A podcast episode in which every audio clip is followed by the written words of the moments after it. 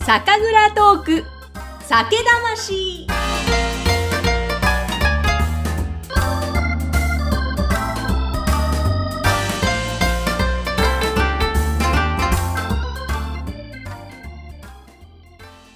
こんにちは。酒蔵ナビゲーターのぐっさんです。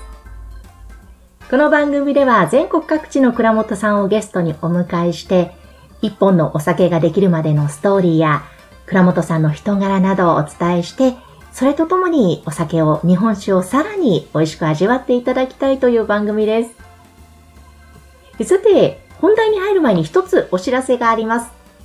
なんとこの度私の LINE 公式アカウントが完成しました。わー。ということで、説明欄のところに載せておきますので、ぜひご登録お願いします。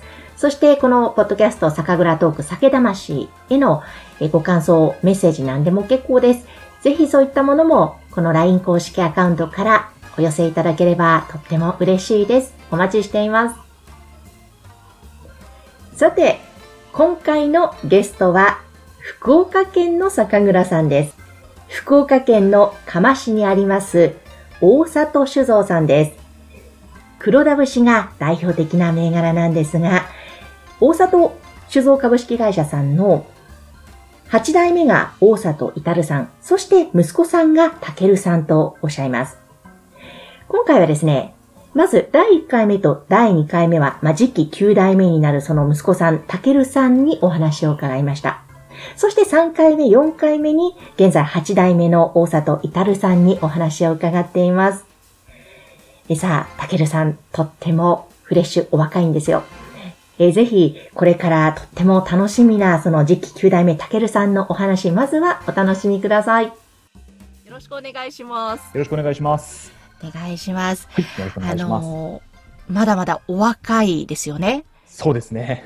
今、20代ですかあ、そうです。今、23歳です。おー、23歳。ということで、あのーまあ、蔵に戻ってこられて、継ぐというお気持ちで今、お仕事をされてるわけですよね。そうですね。そのつもりで、あーはい、仕事させてもらってます。いやーあの、戻られてからもうどのぐらいなんですかえっと、今は、えー昨年の10月から、今期の仕込みから入ったので、えまだ1年経ってないぐらいですね。そろそろ1年ぐらいです。そなうんなでんも、駆け出しのペイペイで頑張らせてもらってます。へーあその前はな別のお仕事されてたんですかそうですね。別の仕事をしてました。おお、はいじゃあちょっとお酒作りに関わり始めて、今、はいい、かがですかそうですね。やっぱり、生半可な覚悟ではできないような業界だなっていうのは思ってます。ああ、はいなるほど。日々、勉強を学ぶことが多いという。そうですね。すごいいろいろ大変なことも多いですね。まあすごい楽しいことももちろんあるんですけど、大変変だなとは。思いますね。はい。なるほど、なるほど。じゃあちょっとあの、今日はいろいろお話を、あの、後々8代目の、えー現在、倉本8代目、大里至さんにもお話を伺うんですが、まずはちょっと、あの、たけるさんにですね、えっ、と、お酒一緒に乾杯しながら、そのおはい酒の紹介を、はいぜひということで、あの、紹介ならば息子にということはで、い。え、あ の、いごしていただいたので、はぜいひぜひ伺いたいと思いますが、 はいえーではですね、大里酒造さんから、あの、すごく私にとってはありがたいはい300ミリの、あの、瓶が5つほど、あ、そうですね。はい。小さめの。は入ってい。るね、あの、お試しのいろいろなセットを注文しまして、はいえっと、では、まずはちょっとその、大里酒造さんと言いますと、はい。えー黒田節ですね、銘柄名。これがまあ、代表的とも言えるんでしょうかね。そうですね。基本的には黒田節のお酒がメインですね。そうですよね。なので、ちょっと黒田節の大吟醸かはらいいただきたいと思います。はい。はい。じゃあ、継がせていただきます。はい。あの、そもそもですね、はい黒田節さん、もう黒田節さんって言っちゃっていいですかね。はい。黒田節で大丈夫です。はいい。黒田節さんを知ったのは、あの、ツイッターだったんですけどね。ツイッターからなんですね。そうなんですよ。私、あ今年のはい。っツイッター始めたの多分6月ぐらいとか、5月とかあそう6だ月とか、てなってましたよね。はい。そのぐらいからスタートして、で、黒田節さんを見て、はい。あの、確か、ツイッターのフォロワー数を100人か200人にするにはどうしたらいいですかみたいな、ちょっと泣きのコメントを、ツイートを見て、面白いなぁと思って、そうなんですよ。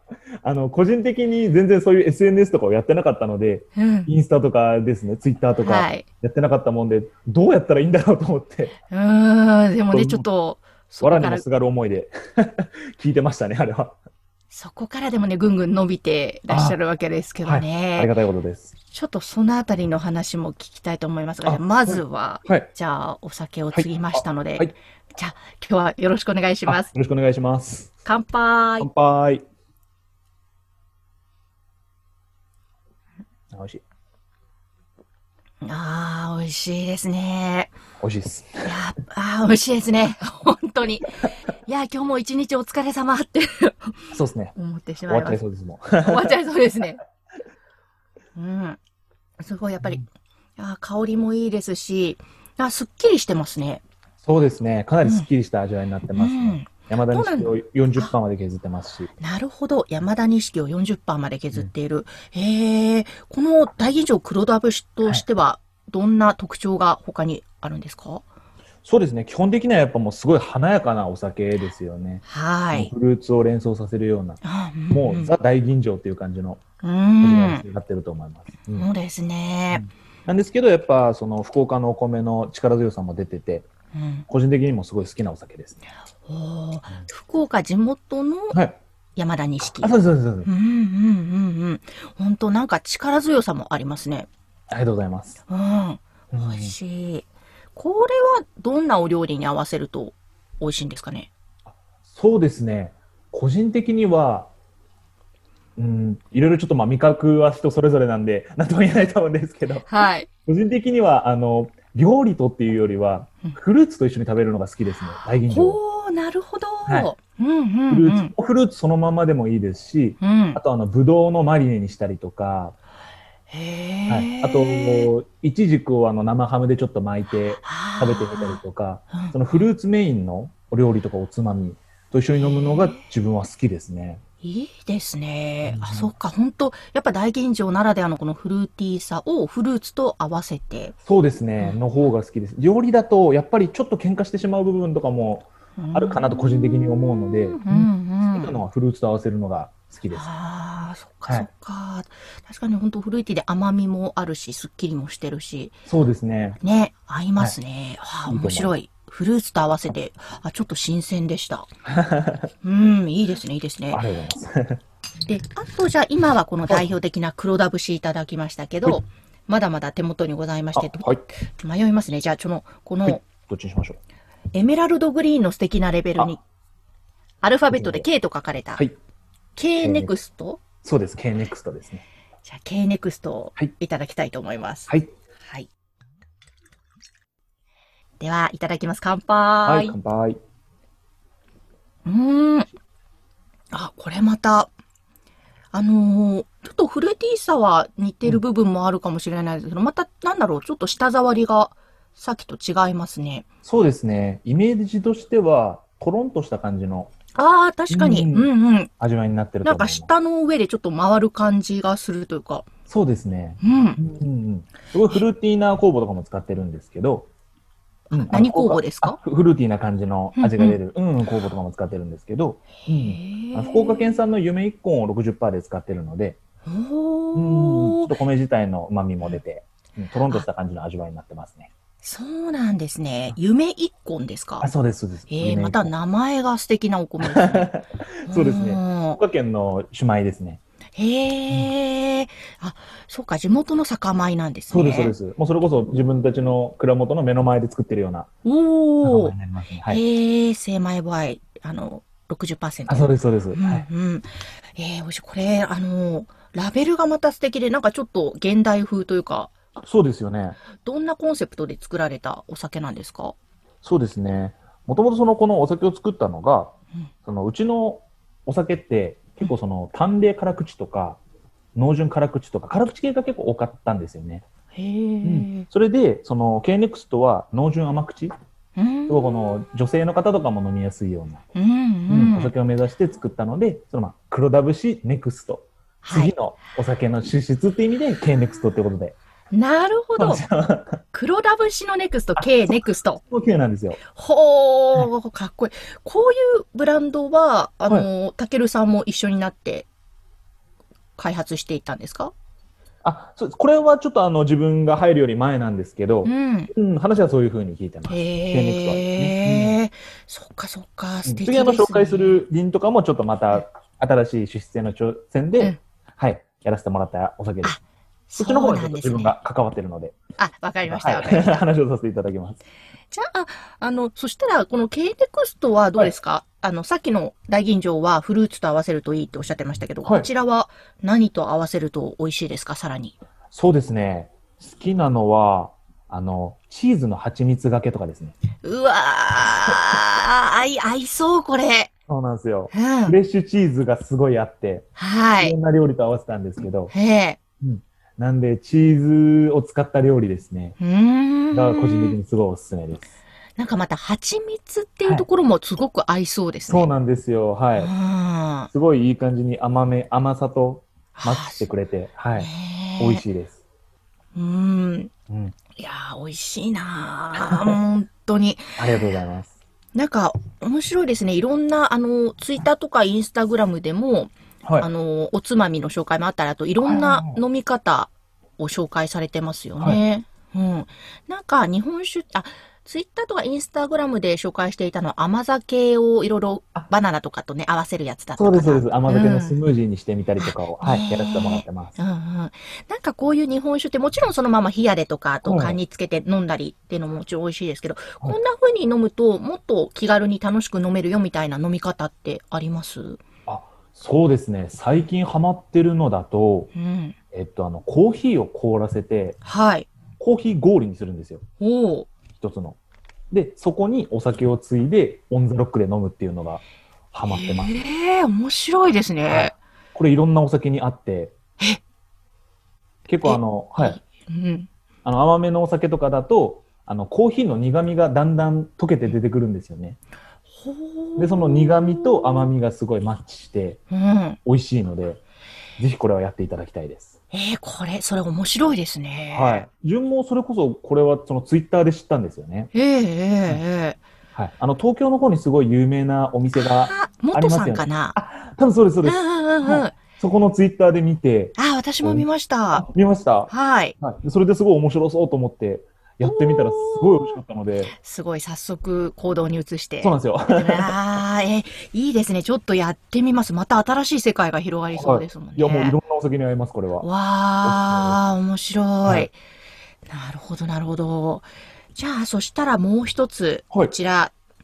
また、ラベルもかっこいいんですけど、はい。ありがとうございますリンですかね。はい、リンです。はい。これなんでリンって名前がついてるんですかそうですね。それこそあの先ほど新しい脂質を目指したっていうふうに言ったんですけど、うん。これはその淡麗甘口なんですよね。味わい的に言うと。はい。なので、そのちょっと甘みもあるんだけど、酸で最後スパッと切れてくれるような。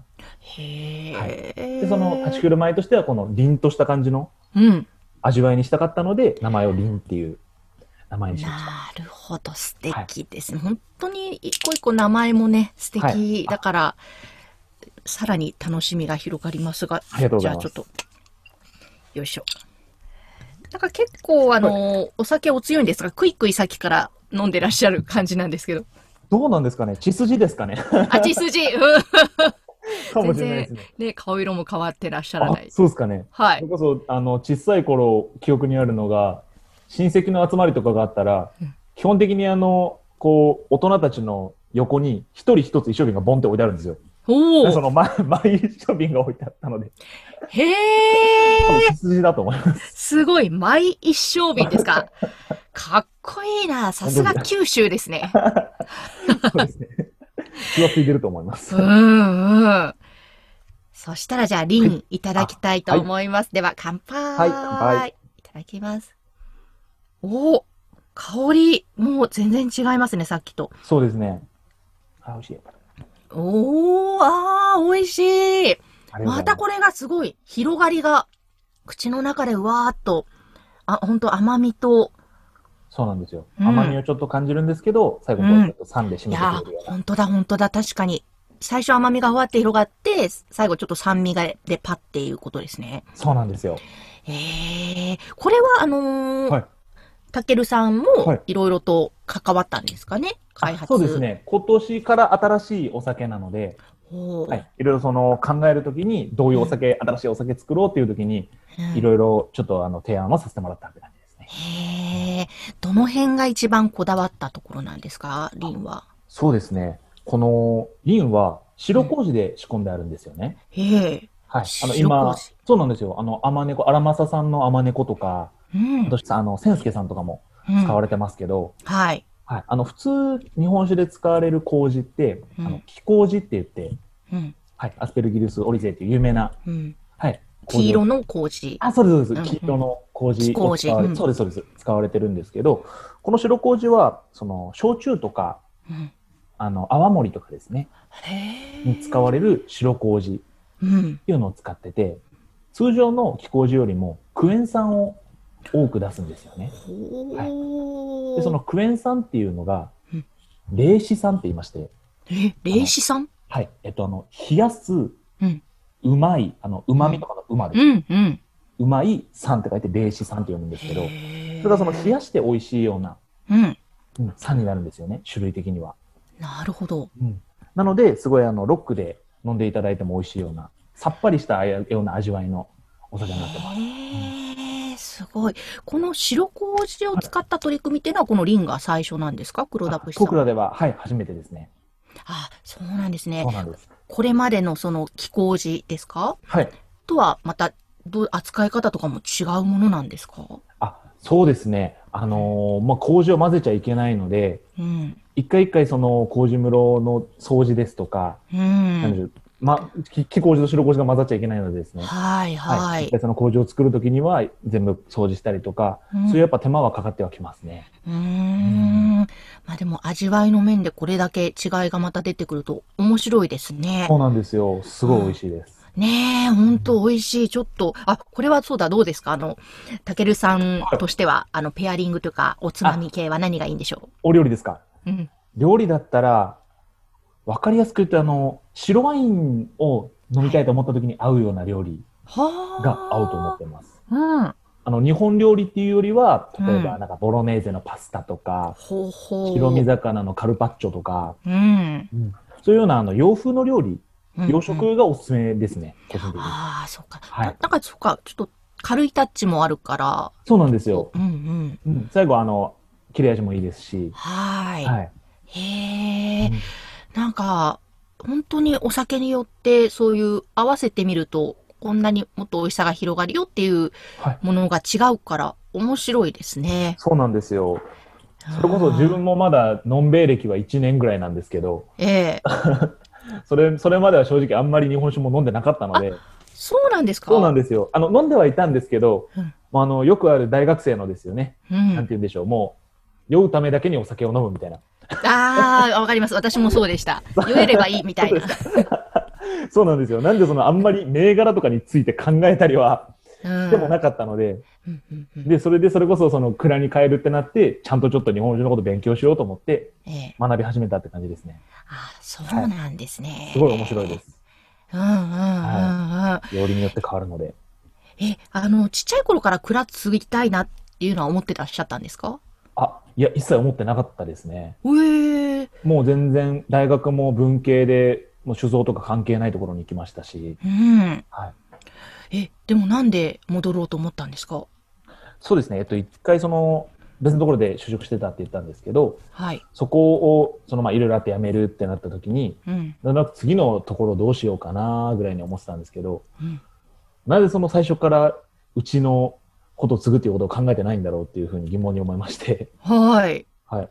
なんとなく漠然とその自分にはできないだろうなっていうふうに思ってたんですよね。ううんん、その実際に父がやられてる、いや、やってる姿とかも見てましたし、うんあ、俺にはできないなと思ってたので、へえ。はいでもまあ実際にその次の職探そうと思った時に、まあちゃんと一回うちに入ってうん、いろいろ経験してみて、そこからまた考えるのもいいんじゃないかって言われて、うん。うんでそれでまずはちょっとやってみようと思って、蔵に帰って今頑張ってるって感じですね。そうなんですね。どうですかあの、本当大変だなって思うこともいっぱいあるとおっしゃってましたけど、どの辺が、こう、まあ大変だなとか、また、あら、新たなびっくりする発見とか、いはいろいろあったんじゃないかなと思いますが、いかがですかそうですね。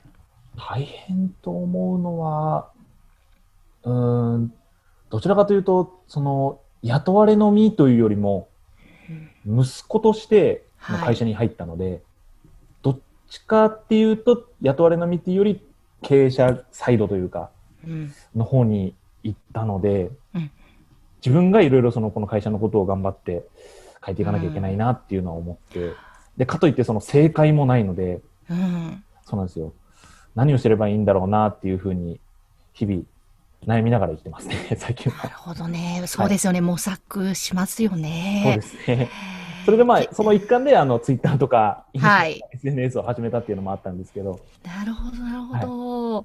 でも、あの、まあ、楽しいこともいっぱいありますっておっしゃってましたけど、あの、楽しみっていうのはどの辺で感じますか酒造りは。そうですねお酒作りはやっぱもうすごいことだなっていうのは最初から思っててはい。もうお米と水と麹だけでこんだけその味わいの違いが出るもんなんだっていう、うん。本はいそれはすごい面白いなと思いますね当で実す際にそのね。自分が作りに関わり始めてええはこれだけの材料でこんだけの味の違いが出るんだっていうのはうんすごいなと思いますね、うんはい、今そういう PR 活動の他にも実際自分でもお酒も醸してらっしゃるわけですもんね。あそうですね、うんうんうんうんそっかそっか。確かに、しかも生き物相手というか生きてますもんねそう。ですねこう酵母とか麹の、はい、相手ですもんねそうですねねえす本当にすごいお仕事だなと思うんですけど、そうですねじゃあですね、あの、いや本当にちょっとたけるさん結構クイクイ飲んでらっしゃいますあが、らね、美味しいですから美味しねい。美味しい、本当美味しい。いや、でも自分の蔵をこんなに美味しい、美味しいって、ね、やっぱ幸せですね。自分たちが作ったお酒。ねえありがたいですえーじゃあちょっとたけるさん、あの、今3種類のお酒を一緒に乾杯して飲ませていただきましたけれども、ちょっともう少しですね、伺いたいこともあるので、えー次回もちょっと引き続きお付き合いお願いしたいと思います。はい。はい。えーでは、今回もありがとうございましありたがと。うございましたさて、今回飲みました大里酒造さんの大吟醸黒田節 K-NEXT リン。これらは私のインスタグラムで写真でご紹介していますので、どのようなお酒かどのようなラベルかぜひご覧ください。また、大里酒造さんのホームページもリンクさせています。す、えー、べ、て説明欄のところに載せています。えそして番組への感想、また皆様からのメッセージもお待ちしています。出来たてほやほやの LINE 公式アカウントからぜひお寄せください。さて、大里酒造の次期9代目となります。えー現在8代目のイタルさんの息子さんであります、たけるさんにお話を伺ってまいりました。とてもフレッシュですよね。すごく応援したくなる、そんな人柄です。さあ、次回のお話もどうぞお楽しみに。